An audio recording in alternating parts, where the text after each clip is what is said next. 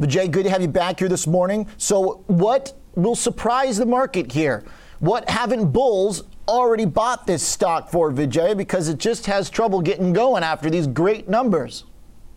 Yeah, thanks, Oliver. So I think as you go into the back half, you know, definitely here they're still having the issues with supply constraints um, on the on the Cybertruck, on the semis, uh, and even on the on the automotive side. So as the supply constraints start to alleviate, you should start to see supply uh, deliveries start to pick up. They also have the Model Y ramping in Berlin, uh, Texas, and the Shanghai factory. So you should start to see uh, the numbers on the capacity side start to come up, deliveries start to pick up.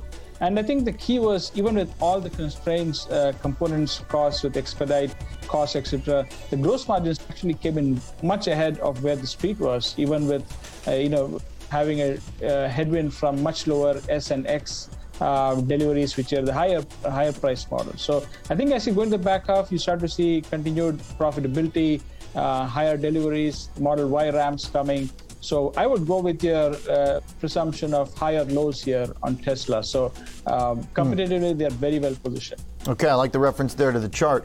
So Vijay, uh, the point about the supply chain, if if that's an issue, then the margins looked so good. I mean, uh, it, to me, it seems like if the supply chain were really holding this thing back, maybe we would have had a margin issue or uh, you know a parts pricing issue. So does this mean is the implication here that uh, once those remaining kind of pockets and imbalances within the supply chain are resolved, that the margin's going to go up even more? Yeah, definitely there is a possibility for that, especially given you have uh, two things that were going uh, against them on the gross margin side. One was lower mix of the higher priced S and X models, and uh-huh. number two was the expedite cost on the component side. Both should start to be a tailwind in the back half. And as also as you go into 2022, they start to bring on their own in-house battery supply as well. That should give them a better cost uh, uh basis when you compare that with their peers. So so we, we think as you go into 22, uh, given how they are executing on the margin side, on the cost side, the manufacturing platform, they're, they're much better positioned than many of the uh, competitors who have to buy a lot of the components, batteries from third-party suppliers. So.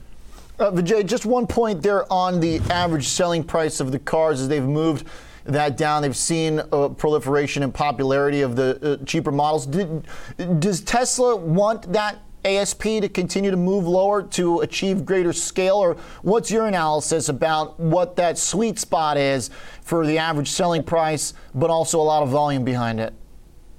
Yeah, I think 100%. I think if you look at the average selling price of a car today, it's uh, it's around the 20, 25, 20,000 to $25,000 range. So I think bringing the price of the car to that level or below will be key to inflection to EV adoption. So I think that obviously will be the main priority and that will drive and getting profitability at scale, right? I think um, you know having profitability at the premium model is is an easy one, uh, but having profitability at scale, having the hardware in house, driving costs down on your battery platform, etc., um, will be the key to uh, sustainable leadership for te- for Tesla, and I think that's what exactly what they're doing.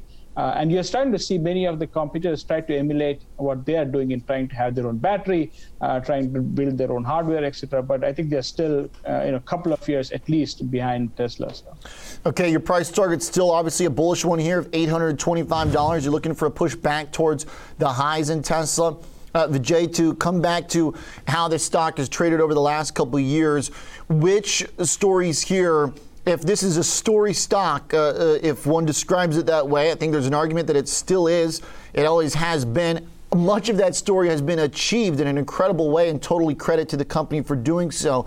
But what going forward will surprise? Do they need to start really shocking us again with things like autonomous driving? Do they need to show us a big surprise and some battery tech or something that is going to get the excitement uh, reverberated through this thing again? Yeah, I think two things. I think as you go into first half 22, the key focus will be the semis and Cybertruck starting to hit the market. okay, there we go.